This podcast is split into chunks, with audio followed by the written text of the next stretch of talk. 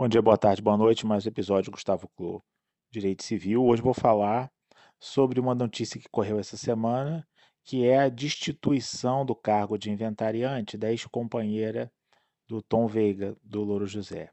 Qual é a confusão que está acontecendo no inventário do Tom Veiga, né? Ele era companheira dele, vivia em união estável, casou com ele no regime da separação convencional foi beneficiada por um testamento.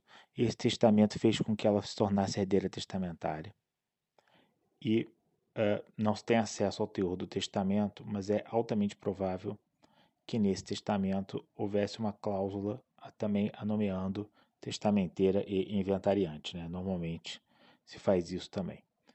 E quais são as questões jurídicas que permeiam isso tudo? Primeiro, ela foi destituída da inventariança em razão da evidente não diligência dela em dar andamento ao inventário. O inventário não anda.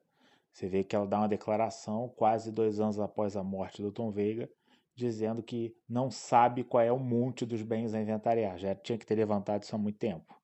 E aí a filha mais velha vai ser a nova inventariante. Isso não vai tirar o direito dela à herança. O que se percebe, evidentemente, é que está tentando trazer uma discussão para dentro dessa confusão do inventário deles também, pautada numa outra questão relevante nesse momento, tá? um tema altamente polêmico do direito civil, que é a aplicação do artigo 1830. E diz o artigo 1830 do Código Civil? Esse artigo diz que, uma vez ocorrida a separação de fato, o companheiro, né? Esse artigo fala especificamente da esposa, mas pode ser aplicada para companheiro, companheira, companheira.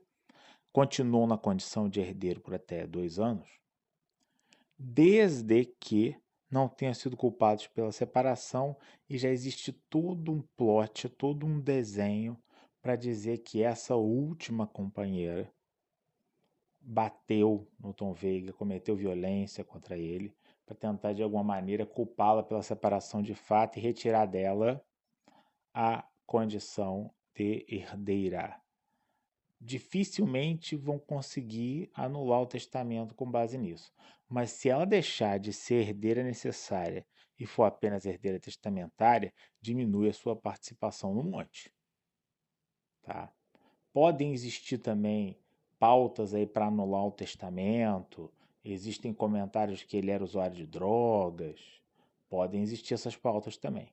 O que se percebe é que essa confusão toda que envolve é, a companheira que estava separada de fato dele há um mês antes do óbito, a esposa anterior com a qual ele havia tentado uma reconciliação após 15 anos de separação, e os filhos que são dessa esposa anterior, isso é todo um desenho de uma confusão que está muito longe de acabar, tá?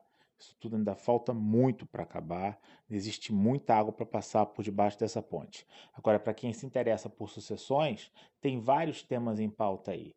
O fato de que a pessoa casada no regime da separação obrigatória é herdeira necessária, o fato de que a separação é, não retira a condição de herdeiro, salvo no caso se houver efetivamente uma culpa, como diz o 1830 do Código Civil, é, e uma terceira pauta que é extremamente importante é essa pauta é, de, de que uh, a condição de inventariante, que é extremamente estratégica, porque o inventariante administra o patrimônio, né, depende de que se, tenha, se dê uma diligência na condução do inventário, que obviamente existe para dividir o patrimônio, descobrir quem são os herdeiros, pagar os impostos e resolver a situação toda deixada ali pelo falecido.